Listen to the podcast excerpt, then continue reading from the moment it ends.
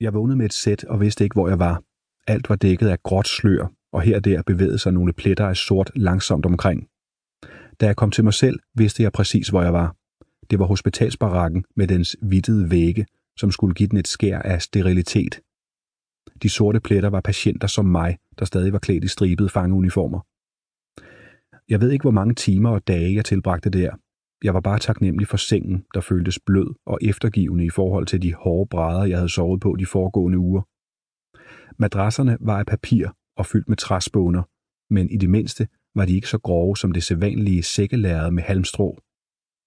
Vi sov stadig tre i hver køje, alle vi infektionstilfælde sammen. Suppen var en lille smule tykkere, og der var en ekstra brødskorpe. Den slags småting giver en ny længsel efter livet. I hovedlejren fandtes der mænd, der var villige til at dræbe for den slags småting. Feberen kom og gik, fik hovedet til at værke og skabte en kronisk ømhed i mine arme og ben, en følelse af lammende svaghed. Jeg var 17 år gammel, men havde det som om jeg var en gammel mand. Jeg havde tyfus, en sygdom man engang kaldte fængselsfeber i Europa, fordi den så ofte brød ud i fængsler. I den forstand var det kun passende, at jeg var blevet smittet i Auschwitz-Birkenau, det ultimative fængsel. Men der kaldte man det judenfeber, jødefeber.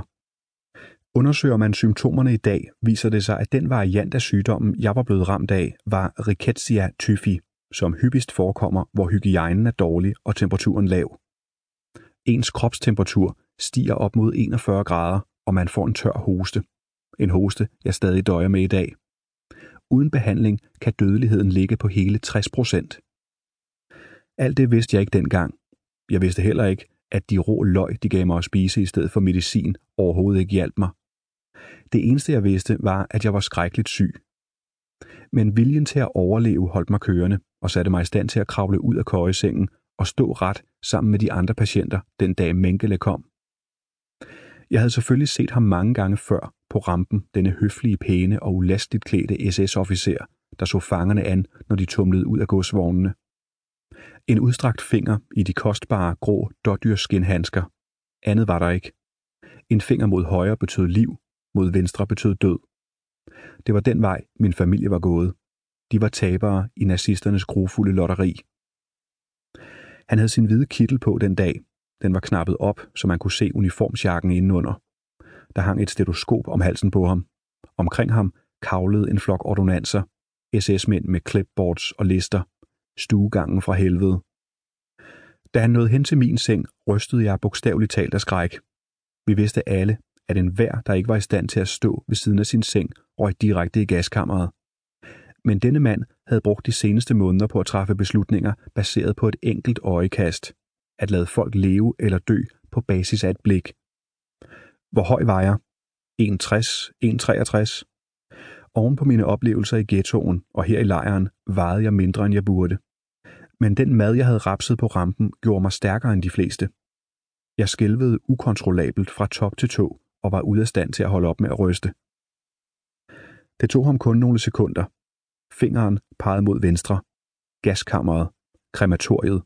Intetheden. Tænkte jeg mund i de skrækkelige sekunder, at jeg nu ville få min familie at se igen, at al denne elendighed snart ville være over. Måske. Men mest af alt havde jeg lyst til at leve, at opleve endnu et daggry, spise endnu en brødskorpe. Jeg brød ud i tårer, kastede mig ned for hans fødder, udslyngede et eller andet om, at jeg ville skydes, ikke gasses. Jeg tror endda, jeg kyssede Menkeles støvler, der som så vanligt var pusset blanke som spejle. Støvlerne bevægede sig væk, og den dag i dag ved jeg stadig ikke hvorfor. I alle de beretninger, jeg nogensinde har læst om Mengele, er der enighed om, at han ikke kunne udstå at blive berørt af en jøde. Som læge undersøgte han godt nok masser af dem, men det var på hans egne præmisser, til hans egne formål. Jeg havde kastet mig over ham og kunne udmærket have fået en kugle på stedet for den forseelse. Jeg så ham på intet tidspunkt i ansigtet, så jeg ved stadig ikke, hvorfor han ændrede mening. Genkendte han mig fra rampen? Lod han sig formille, fordi han kunne høre på mit pluder, at jeg talte tysk? Var det faktisk Mengele selv, eller en af hans underordnede, der havde motiver, jeg kun kan gisne om? Det eneste jeg ved er, at stuegangen fortsatte, at støvlerne klaprede videre, at fingeren pegede et andet sted hen, på en anden stakkels djævel. Dødens engel var væk.